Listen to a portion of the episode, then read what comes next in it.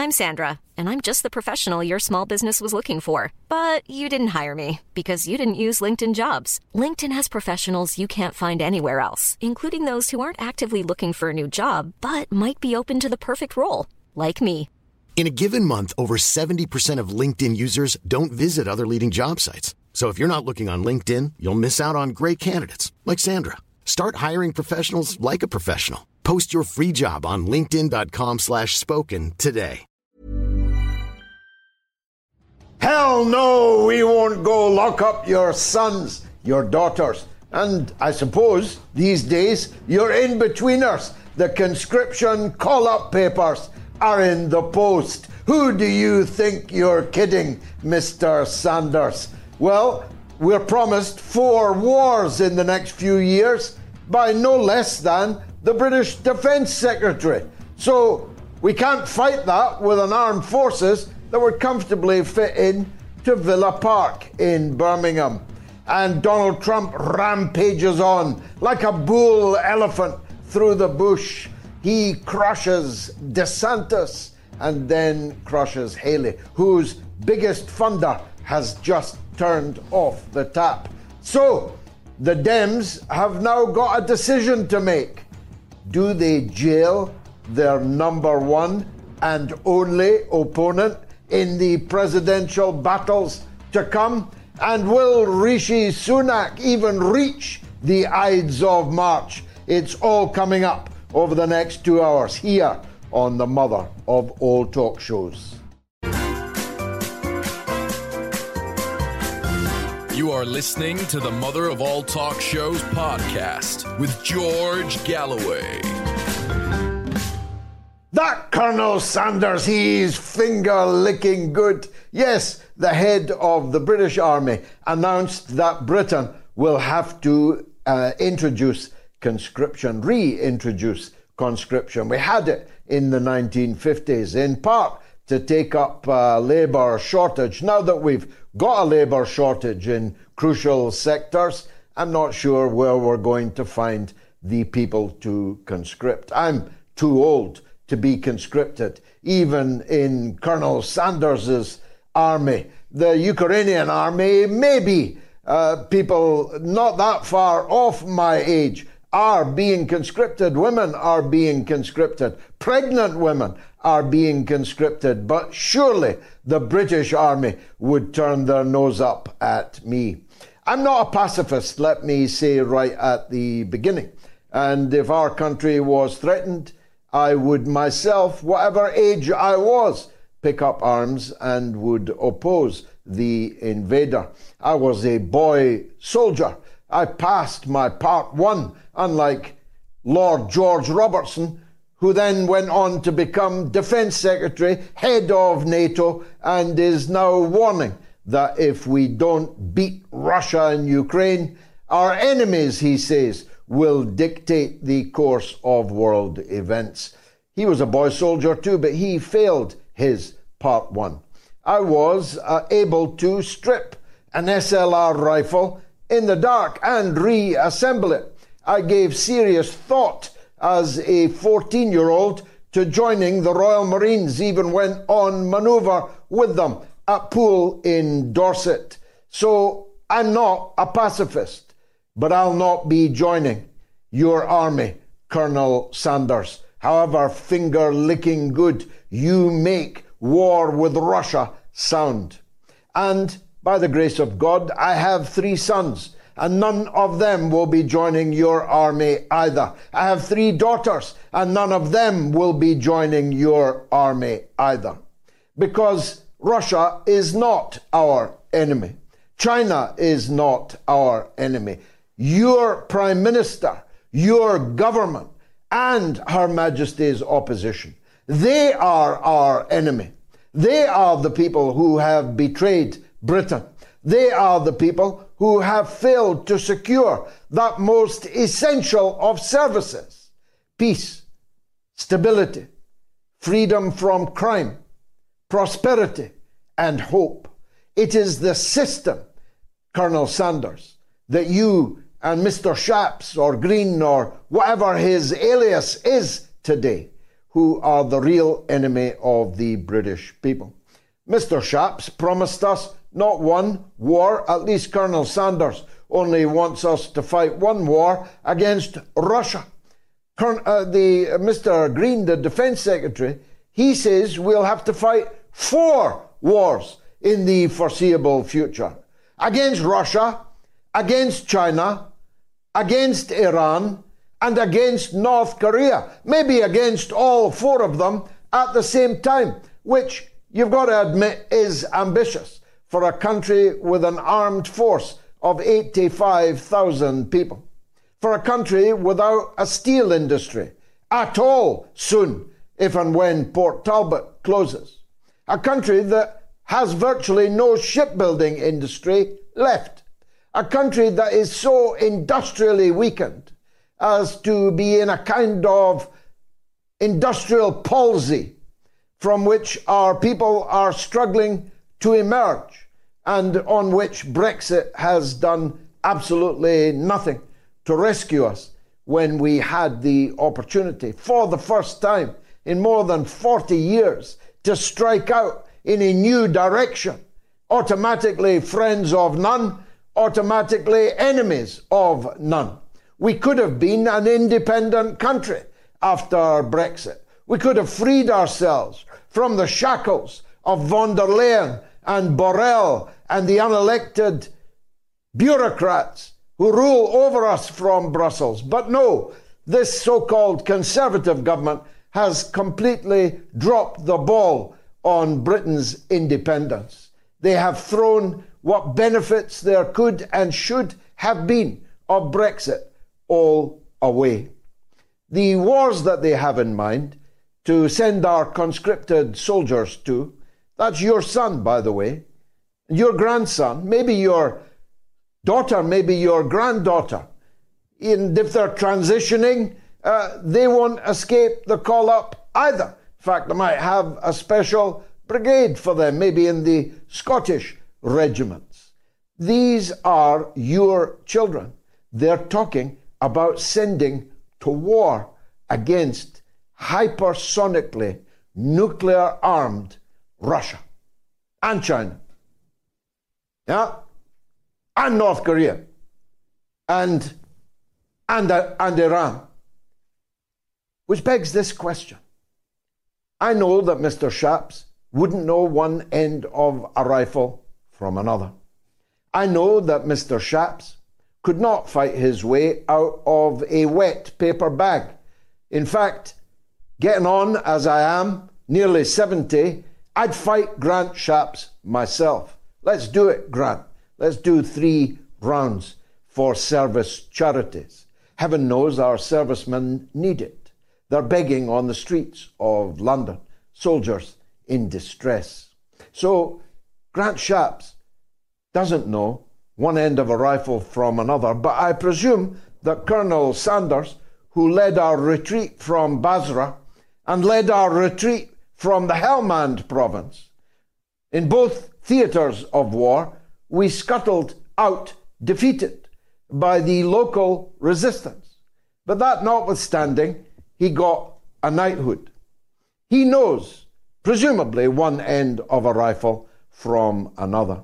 And so he knows this that there would not even be time for our conscripted sons and grandsons to get on a train for Lithuania or Latvia or whatever, eh, whatever other hellhole in the Baltics he would be sending them to for this war, there would not be enough time for them to reach there by train before our war with Russia turned nuclear. Now, it was pointed out just the other day that this war with Russia, that a NATO general, a member of the general staff of NATO, says is definitely coming within 20 years. And he gave some helpful tips. He advised everyone to get a flashlight and make sure there are spare batteries. Although, if the war doesn't come to the upper end of his predicted timescale, 20 years, the batteries might be flat by then. He really did say that. Make sure you've got a flashlight and batteries and presumably some tins of beans, and presumably a cupboard under the stairs in which to shelter.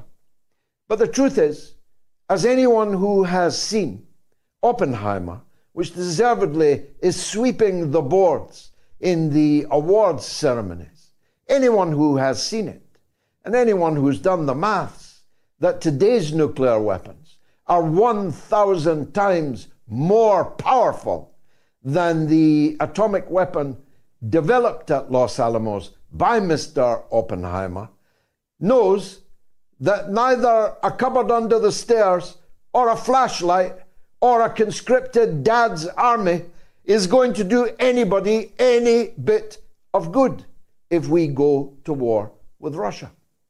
Because Russia is bristling with intercontinental ballistic nuclear missiles. Do you really think it isn't going to use them? Do you really think that in a war with NATO that nuclear weapons will not quickly be deployed as soon as one side begins to gain an advantage over the other? Because if you think that, you are a fool. Do you think Russia is going to allow itself to be overrun by an army commanded by Colonel Sanders and Grant Shapps while sitting on top of its nuclear arsenal, able to wipe out all of its adversaries in an instant? If you think that, you are a fool. So, what is all this talk about conscription about? Are these hastily conscripted, poorly trained, poorly armed, bloody infantry going to get on board our aircraft carriers stuck together with glue? Our warships that crash into each other on active service? Are they going to join this army that would comfortably fit into Aston Villa's football ground and go and fight Russia? Or, as Shapps says, Russia and China and Iran and North Korea? Are we led by maniacs, lunatics, or criminals who are softening us up for something else? Is the war psychosis they are seeking to generate a diversion from the utter, absolute failure? Somebody wrote to me the other day. I regarded it as a joke. Maybe, he said, they're getting ready to form a national government and cancel the British general election. I laughed. I thought it was totally absurd. But I'm not laughing now. Something is up. These lunatics are up to something, and they are in charge of our asylum. Mind you, the anti war movement is in a parlous state also. You'll recall I reported at some length on Sunday how I and my colleague Chris Williamson, the former MP, Corbynite extraordinaire, had both been banned from speaking on a platform with the aforementioned Mr. Corbyn at a march that we and our families were on in the bitter cold in Birmingham on Saturday. You'll recall that later in the show on Sunday, somebody phoned up and said, Good news! They've begun to retreat. They've said that we can now start attending their planning meetings, which they had made a big thing of saying we had never attended, though we had never been invited, knew nothing of their planning meetings. Well, they're having a debate tonight about my views on immigration before deciding whether to allow us into their fold. Now, I have dilated on my views on immigration many times, and I'm very happy to do so, but not tonight. Because what do I have to answer to a group of Toy Town Trotskyists about my views on immigration. I am an immigrant. I am the grandson of Irish immigrants. My wife is Indonesian. I'm the father of five mixed race children. More people of colour in Britain have voted for me in parliamentary elections than any other politician in all the history of democracy in these islands. Do you really think I'm going to answer to the Birmingham Stop the War Coalition? To the Birmingham Palestine Solidarity Campaign about my views on immigration? Seriously?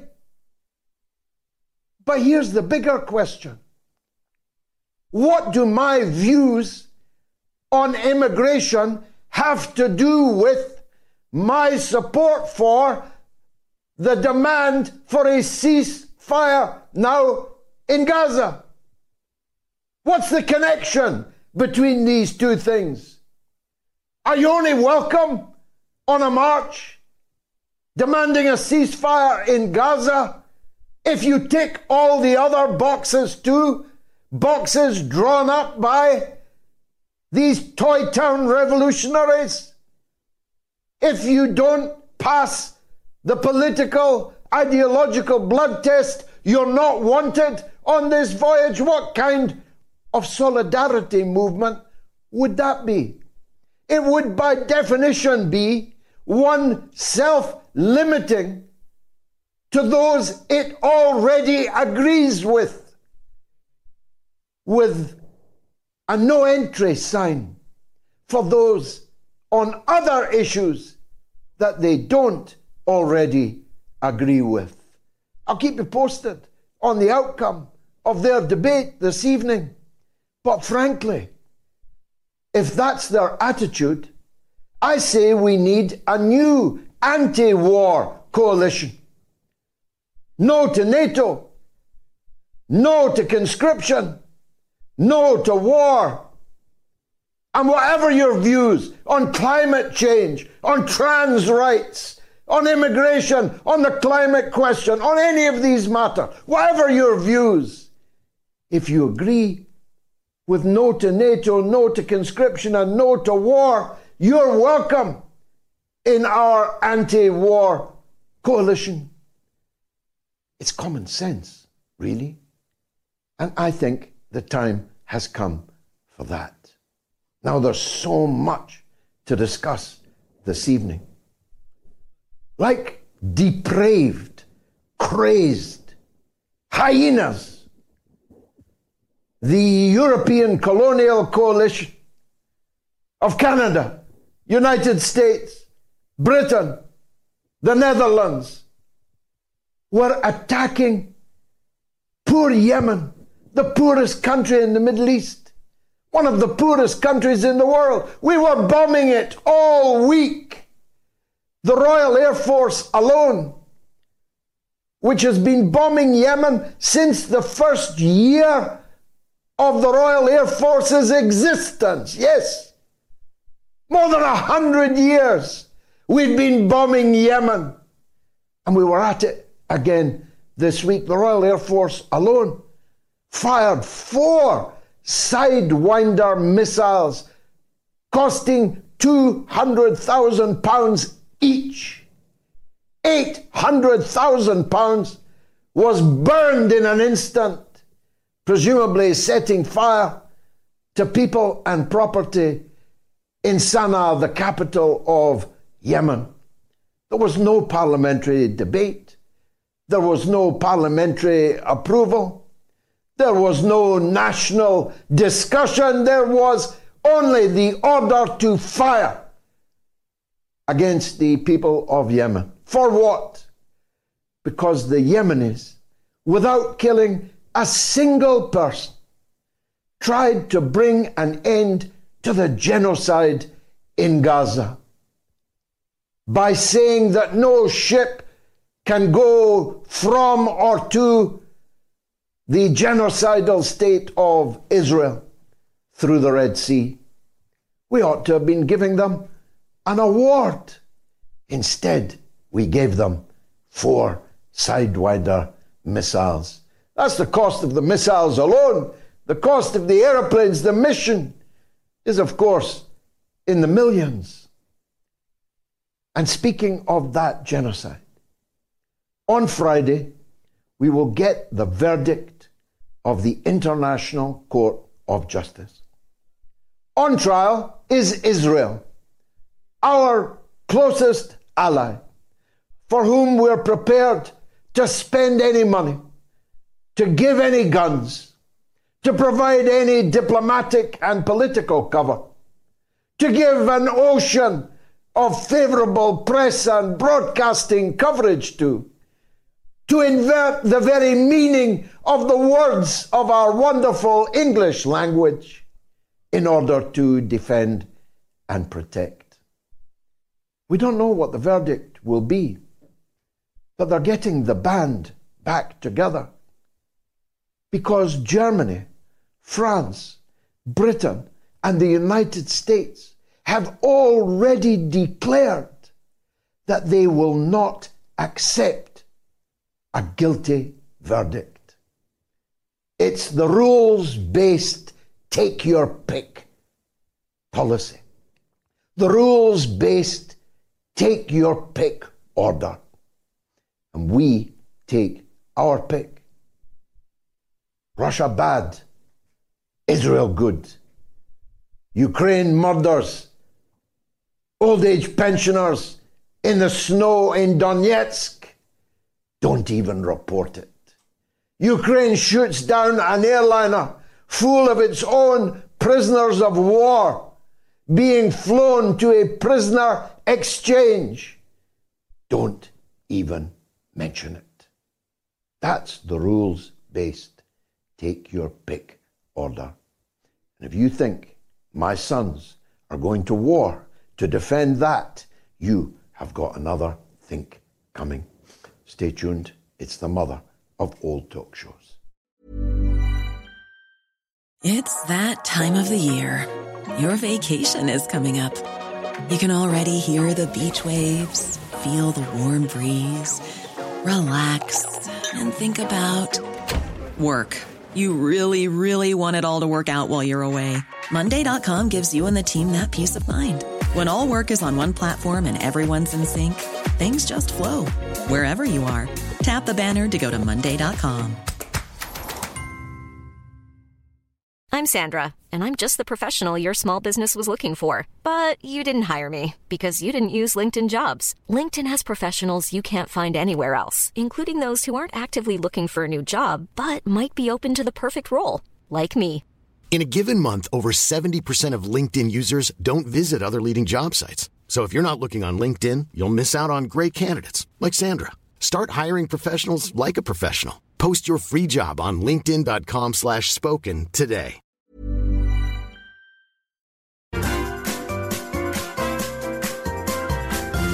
You are listening to the Mother of All Talk Shows podcast with George Galloway.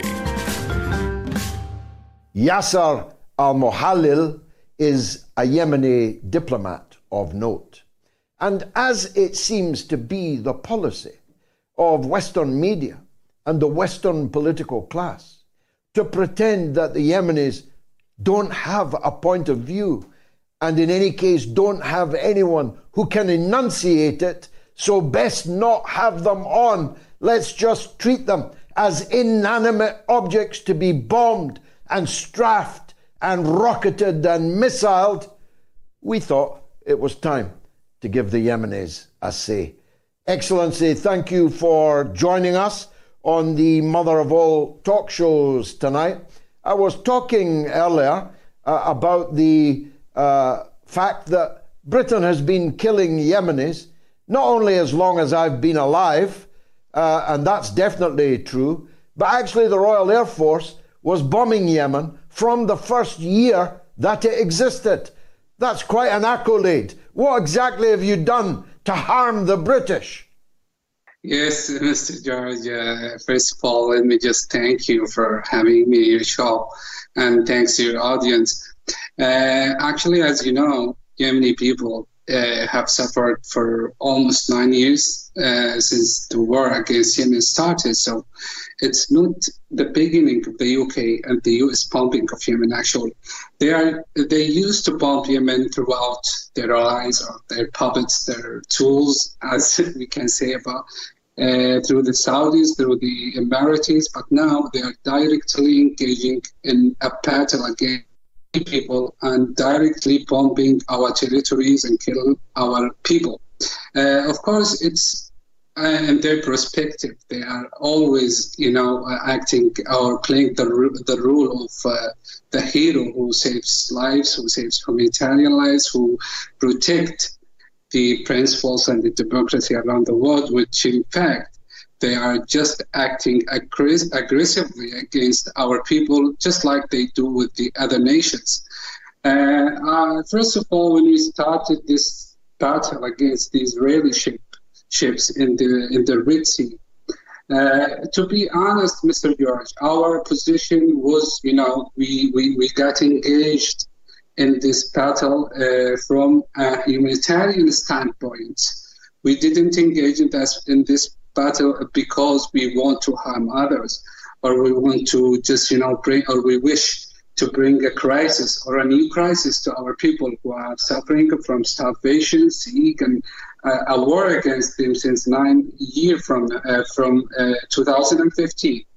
But when we uh, watched, all of the world have been watching this slaughter and these crimes and this genocide against the people of Palestine, we have been in such a situation. We cannot just stand silent and do nothing towards this, towards this genocide against the Palestinian people.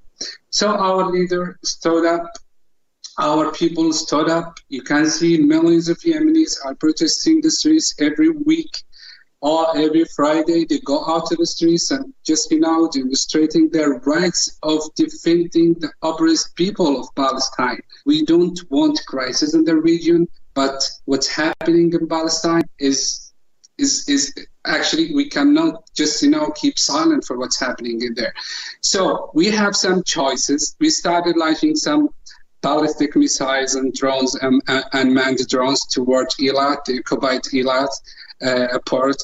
Uh, you, some uh, some of other choices we had in the Red Sea to prevent all the Israeli ships navigating in the Red Sea and in the Arab, uh, Arabian Sea. But what did the US and the UK do? And instead of going to the Israelis to stop their genocide, they decided to wage another war against the people of Yemen. So, what we are doing is coming from a humanitarian they, they, they, they prefer the war rather than going to stop this genocide. They came from overseas. They came from like thousand, thousand and thousands of miles to protect the Israelis, to support the Israelis, to support genocide, just uh, against the, the, the, Geneva Convention, the Genocide Convention, the humanitarian international law. They just, you know, violate every single humanitarian law that has been uh, written and drawn in the United Nations and uh, also uh, within the Security Council. They voted against the ceasefire, like the, the US did. And now they are, they just don't want us to step up and do something for the Palestinian people. What exactly are they doing with these raids? How often are they now bombing?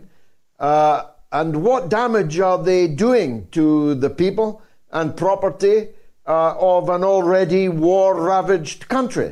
Well, actually, you know, uh, uh, launching an attack to uh, to another to another country, like they are doing now to our country, is uh, is a breaching for the for the international law this is the first thing we should know.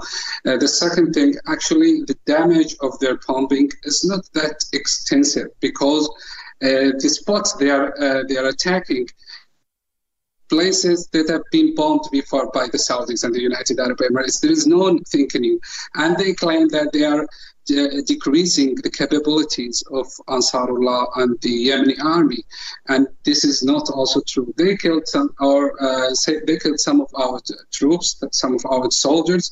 15 soldiers now have been killed by the raids of the United States and the UK, and this is not going to be uh, passing unpunished or unanswered, of course. We will answer these attacks against our people and our uh, territory we didn't want actually the crisis to come to this far because the United States cared for nothing but to protect the Israelis. But our people blood is so precious. We cannot just stand and uh, let them kill our people and just preach our sovereignty without doing anything in return. No. Before these, these attacks, Mr. George, the American ships, the UK ships, were not a target. Now they are trying to put like a red line limit. Now they are actually broke all red line limits in front of our army forces. So now what wasn't a target before is now a target. Why did they bring this to themselves? I don't I don't just get it. Maybe is it more valuable to protect the Israeli ships than to stop the genocide in Palestine? No, this is not what we are uh, what we are aware of what what the the U.S. policy is trying to show to the world. They are so brutal. They're so brutal, Mr. George. They, they, they, they care for nothing but to protect the the, the genocide com- committer, the, uh, the the killer, the criminal.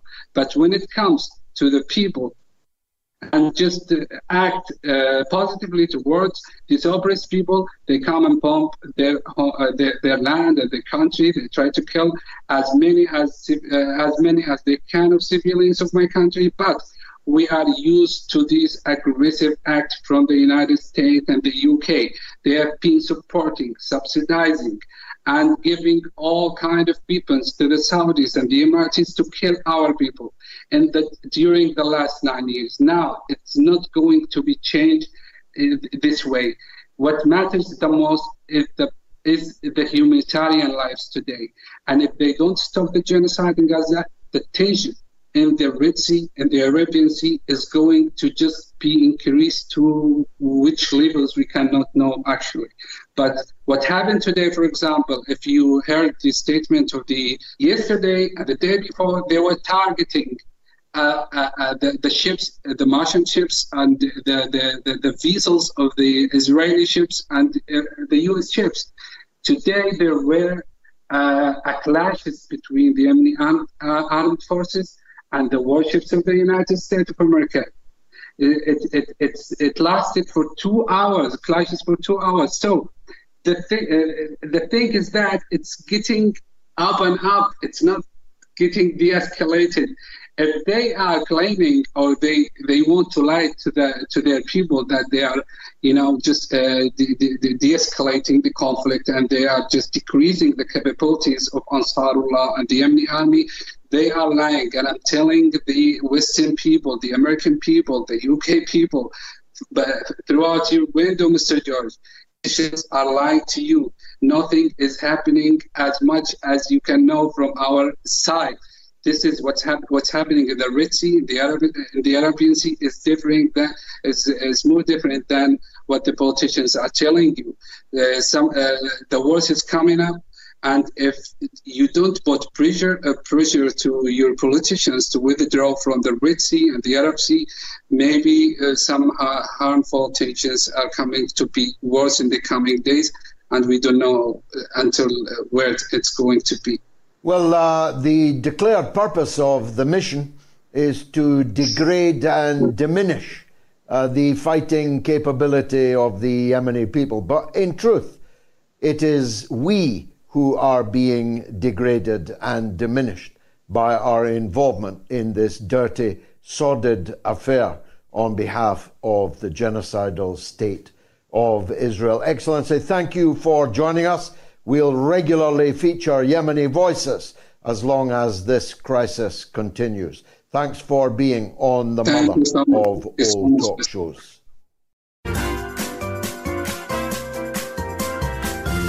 You are listening to the Mother of All Talk Shows podcast with George Galloway. So the poll tonight: Who will be Donald Trump's presidential running mate? Ron DeSantis, Nikki Haley, or Tucker Carlson? You have your say. In fact, why don't we ask as the first question to the one and only Katie Halper, who joins us now, host of the Katie Halper Show and co-host of Useful Idiots. I can think of a few guests that you might have on Useful Idiots, Katie. Lovely to see you again. Uh, who will be Thank Donald Trump's running mate, do you think?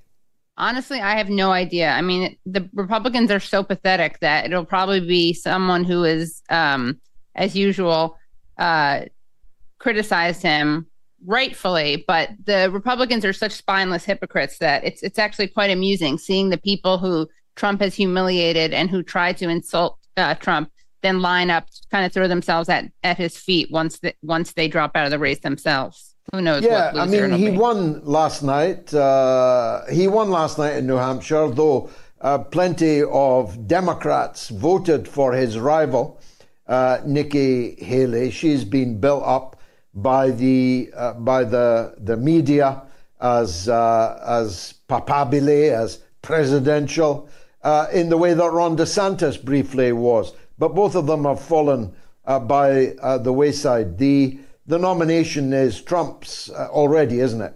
Yeah, I think so. And um, I think that all of the nominees, uh, potential nominees, all the candidates are very scary. But I actually think that uh, Haley is probably the scariest because she's the most neoconish. And she's, unlike Trump, she's a fairly competent administrator. There's been more outrage amongst the glitterati, the chatterati, about the failure of the Academy to recognize fully or suitably, appropriately, uh, the female star of Barbie uh, than there has been about the fact that nearly 30,000 people have been killed in Gaza and that 70% of them have been women and children. And the lives of women in Gaza, in particular, have been reduced to a state of absolute destitution. And I was uh, telling the caller about this phenomenon called PEP, Progressive Except yeah. Palestine. It's particularly true, isn't it, amongst liberal uh, sectors of the United States? Well, I think here we see something called FEP, which I just thought of, which is feminist Except Palestine. So you do have PEP, which is progressive except for on Palestine. But you actually, I was listening to you discussing this uh, outcry from people like Hillary Clinton about the director and actress from, or actor, I should say, from Barbie being snubbed by the Oscars. And I actually was inspired by your analysis. So I tweeted out, I quote tweeted Hillary's tweet. Hillary tweeted, Greta and Margot, while it can sting to win the box office but not take home the gold, your millions of fans love you. You're both so much more than Kenough, Kenough, which is a, a joke about Ken from Barbie. So I quote tweeted that and mm. I said, Any room mm. in your feminism for the women in Palestine being massacred, having C sections without anesthesia, miscarrying because their hospitals have been bombed using tent scraps as sanitary napkins, or no?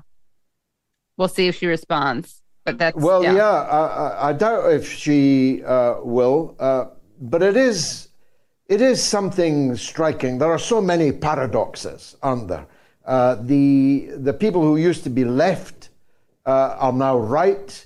Uh, they are fans of the FBI and the CIA and the so called justice system. They're trying to Shanghai my friend Julian Assange and lock him away in a supermax. They are up for war here, there, and everywhere. And the people on the right that said they were America first turn out to be Israel first, before America.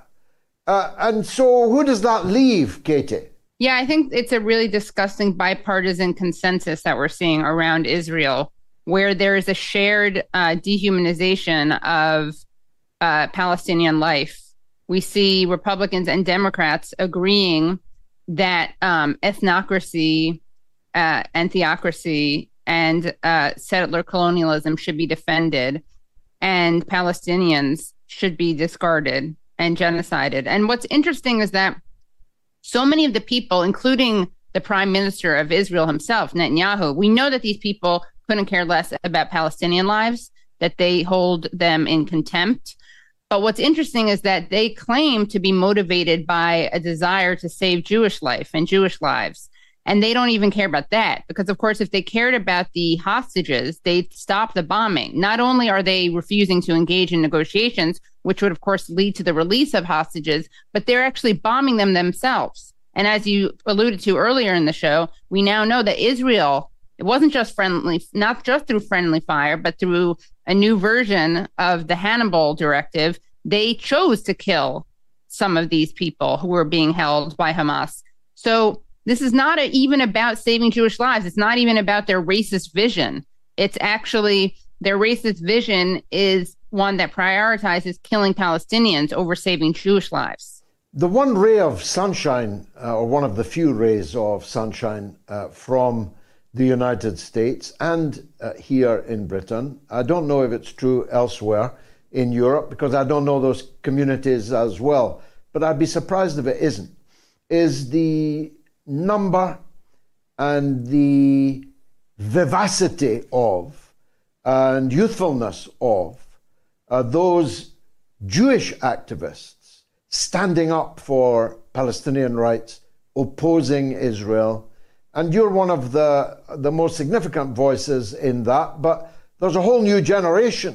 Of course, you're still very young, Katie. I don't mean to imply otherwise. But there's people even younger than you who are now appearing, emerging as leaders, as talkers, as interviewees. It's a wonderful sight to behold, isn't it? It is. That is something that's very inspiring to see. I mean, you have people who I think Israel is so blatant because thanks to social media, uh, we're seeing Israel's genocide in real time. And it's a lot harder for people to cover up Israel's crimes. It's a lot harder for Israel to cover up its own crimes. So what you have is you have younger people who haven't been as indoctrinated with pro-Israel propaganda who are seeing Israel for what it is, uh, which is a, a real genocidal nation. I mean, it, it's absolutely, it's not an exaggeration to say that what they're doing is genocide. And of course, for Jews like me, the takeaway of the Holocaust is not never again for Jews, but yeah, totally again for other people.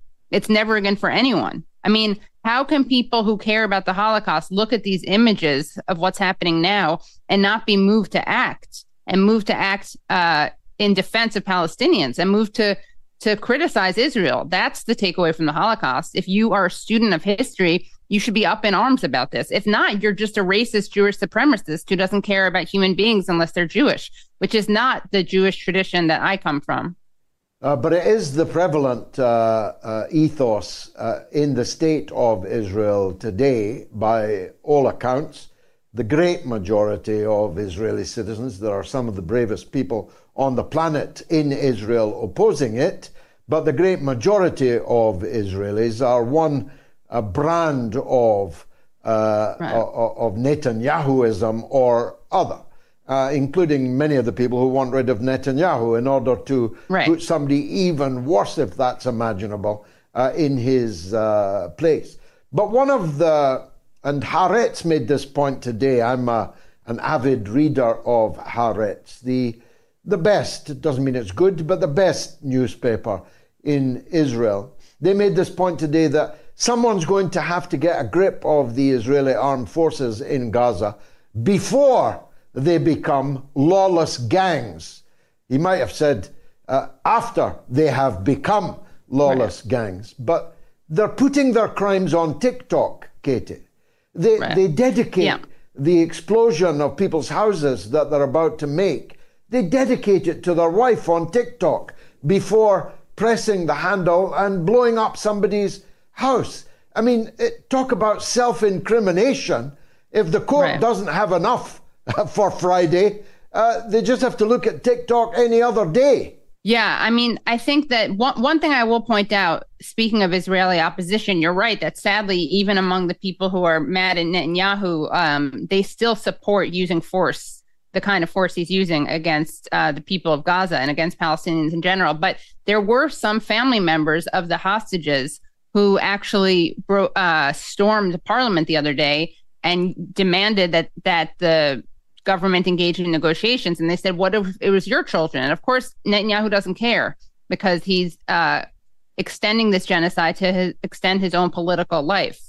But um, I think that you know, in terms of broadcasting their crimes, that is what happens when you live in a society. You know, um, Gideon Levy, who is a Haaretz journalist, Israeli, has said that there are three things that let the Israelis live with the occupation. One of them is thinking they're the chosen people. The other one is thinking that they're victims who can do no wrong. And the third one is the dehumanization of Palestinians. And we see that loud and clear right here, which is the fact that they don't even have the wherewithal or the awareness to hide their crimes because they're living in a society where the dehumanization of Palestinians is so built into it.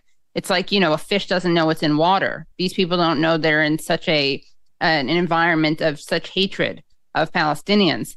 And, you know, just uh, today, I believe was, or yesterday, you had a man in Gaza who was giving an interview to a cameraman for a British channel, ITV and he gave an interview and he was talking about how he was unable to um, get some of his family out who wanted to uh, to evacuate.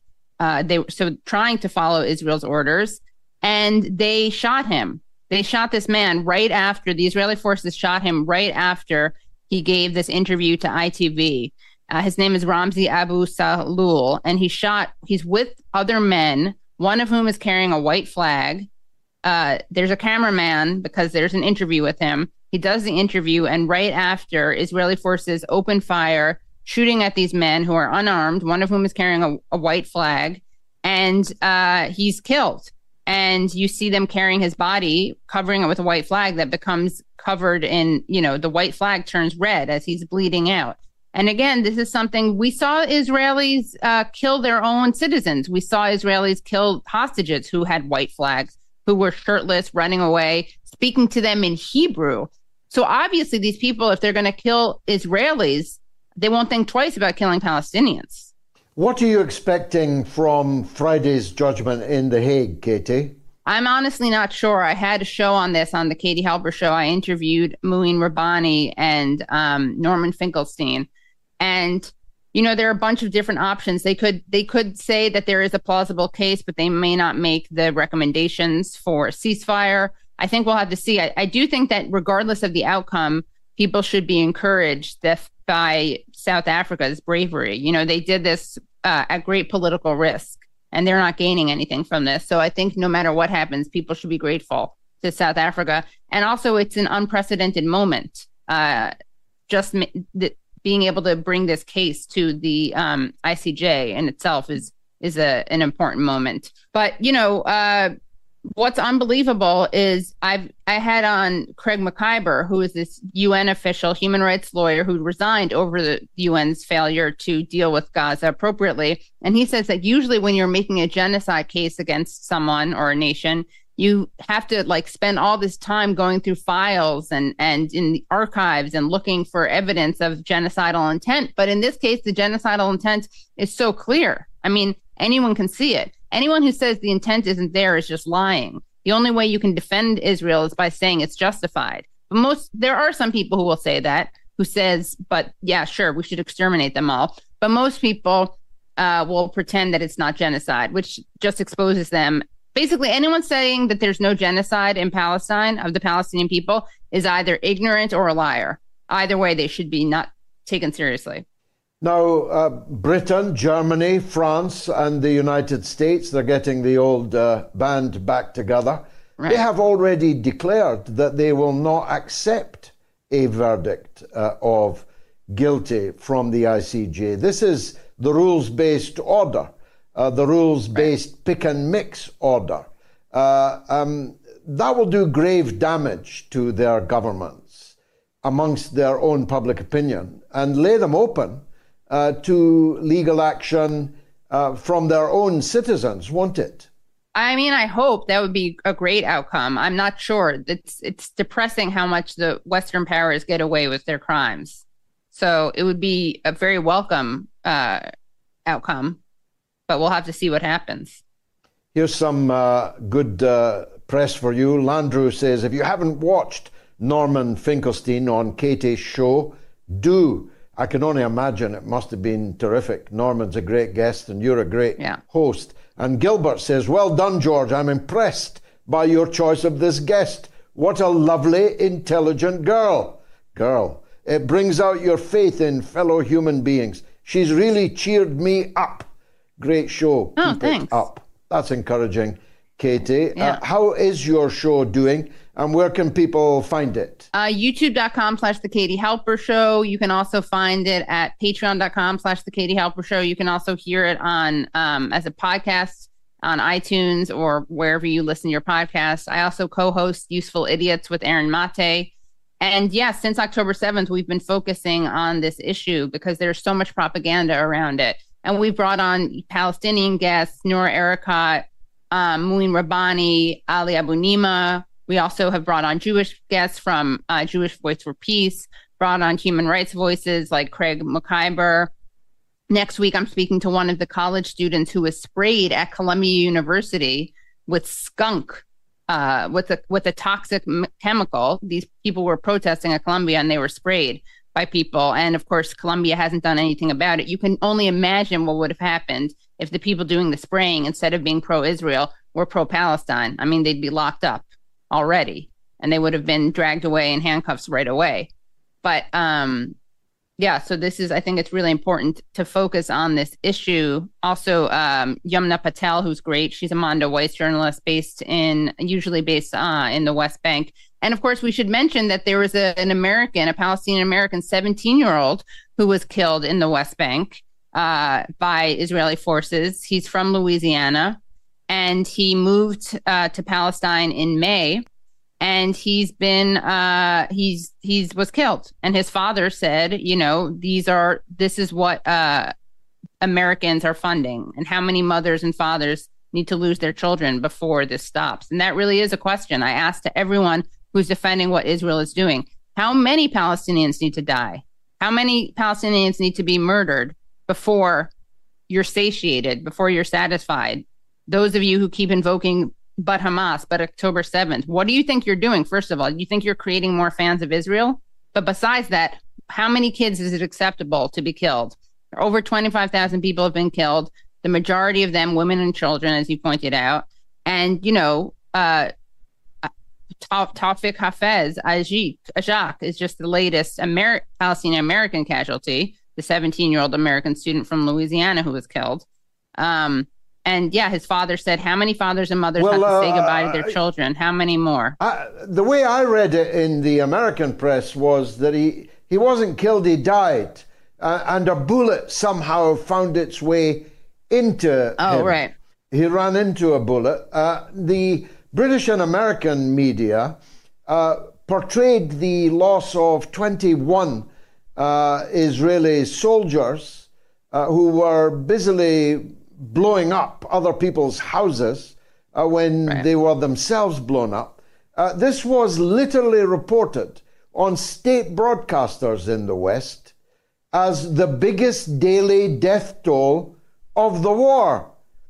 Well, Wow. only if you consider the 200 a day Palestinians being killed, only if you consider them to be non humans, is this Right, the biggest daily death toll. I mean, I, I always thought the ratio was like 10 to 1, you know, one Right. uh, Israeli was uh, as valuable as 10 Palestinians, but it turns out my maths was way, way out.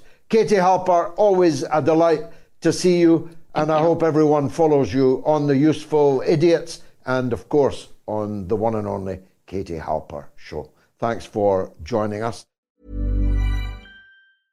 Imagine the softest sheets you've ever felt. Now imagine them getting even softer over time. That's what you'll feel with Boll and Branch's organic cotton sheets. In a recent customer survey, 96% replied that Boll and Branch sheets get softer with every wash. Start getting your best night's sleep in these sheets that get softer and softer for years to come. Try their sheets with a 30-night guarantee. Plus, get 15% off your first order at bollandbranch.com. Code BUTTERY. Exclusions apply. See site for details.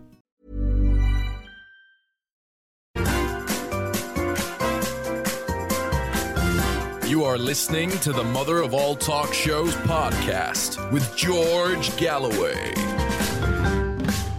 Nizar Dasuki says, How likely will the ICJ judges vote politically? I wouldn't like to say. I'll have plenty to say on Sunday's show. Uh, Carpe Diem is in Michigan, in the United States, place I've spoken many, many times. Yes, ma'am, what would you like to say? You probably already reported on this, but I need to talk about it because it's giving me nightmares. On Saturday, January 20th, 2024, um, there were Palestinian families sheltering in the courtyard of Kamal Adwan Hospital in northern Gaza when Israeli bulldozers came into the courtyard and rolled over their tents. It rolled over these families' tents, crushing to death 20 people. I saw the footage of the courtyard after these murders, just people frantically clawing through this mud and dirt trying to get to the bodies. The Zionists, they're not only they slaughter the living and they torment the dead, even the dead. They have this new game now where they're digging up the buried mass graves with the explanation that they're looking for they're looking for the bodies of their hostages. Okay, if God forbid you or I were looking for the body of a dead son or daughter or mother or father in a mass grave, would we do it with a bulldozer? Would we look for the body of a well, dead uh, family member with a bulldozer? That's a very, very powerful and emotional call. I'm grateful to you for making it. Uh, the scenes, I saw the Kamala Adwan uh, scenes myself, uh, are being replicated not just daily, but many times uh, a day. Uh, they allowed a shipment of aid in uh, earlier today. Uh, the people, as people in a famine situation do, rushed out in very large numbers to collect the aid. And the Israelis gave them precisely one minute to grab what they could and then opened fire on them, killing and wounding many. The sadism, often filmed by themselves, often TikToked by themselves, uh, the vicious sadism uh, that is being paraded hourly out of Gaza is unforgettable, it is unforgivable, and caused the Haaretz newspaper headline today. Somebody has to get a grip of this before the army becomes a lawless gang. Well, that horse has already left the stable, it has bolted.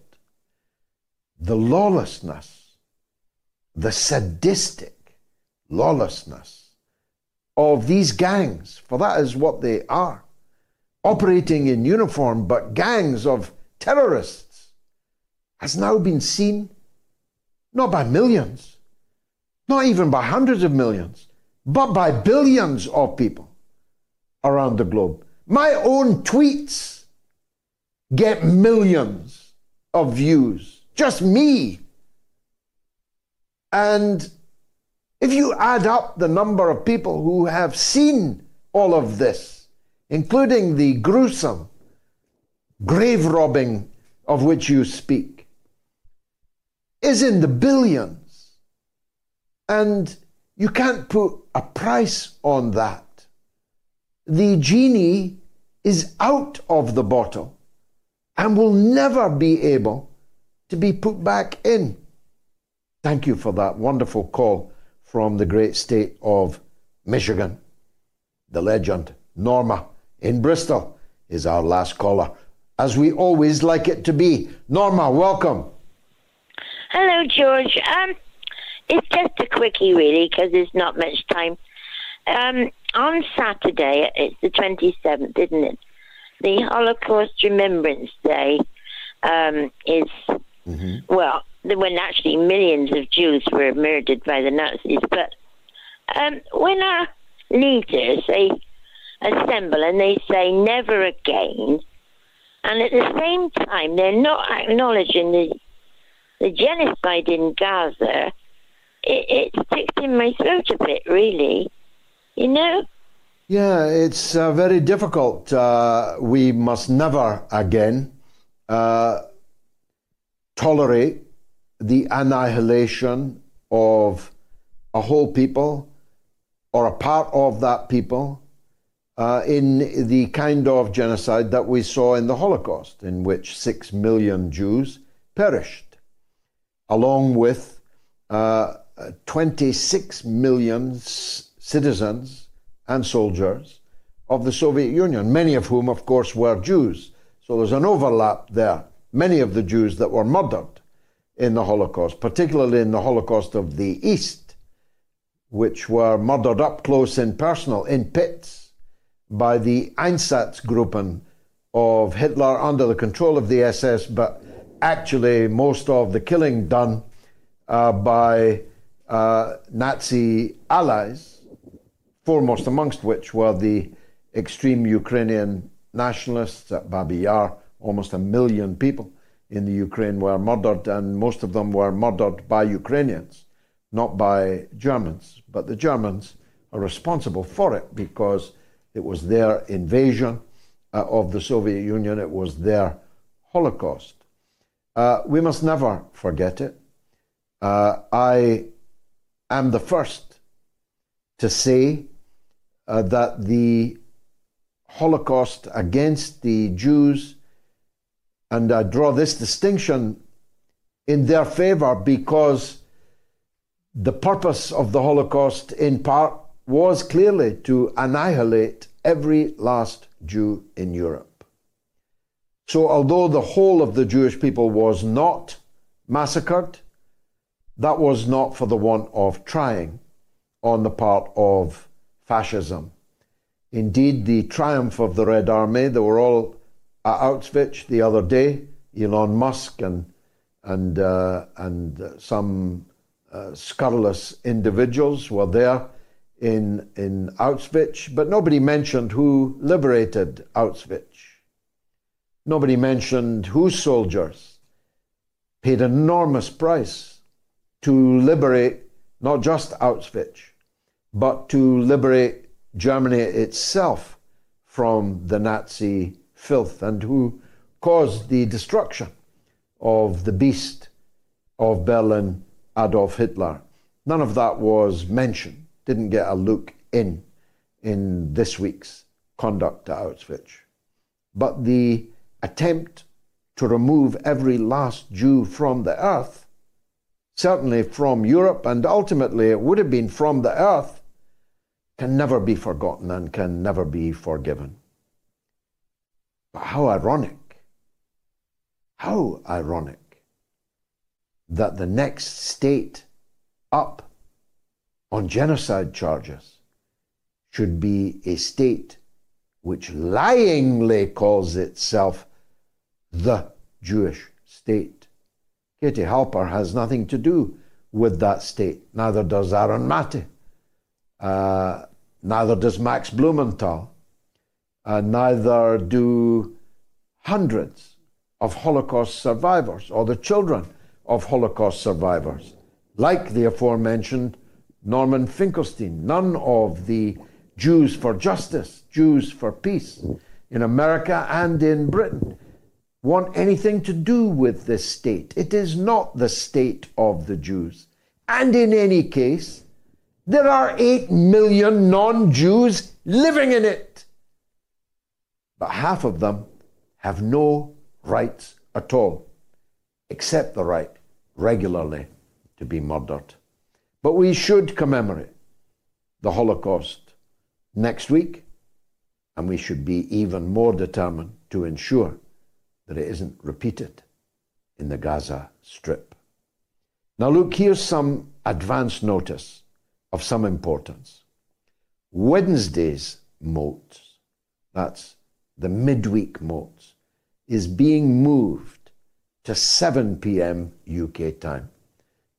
Sundays are 7 p.m., So will Wednesdays also be 7 p.m. UK time. That's from Wednesday, the 7th of February. Make a note, please, in your diaries. For logistical reasons, and from the 7th of February onwards, the Wednesday Moat Show will be the same time as the Sunday Moats Show. Well, it's been marvellous for me. I hope it was for you, and if it was, please come back on Sunday at 7 p.m. UK time for the Mothership, the original mother of all talk shows. And bring another viewer with you. Why don't you? And sign up now to my Patreon if you can. Good night.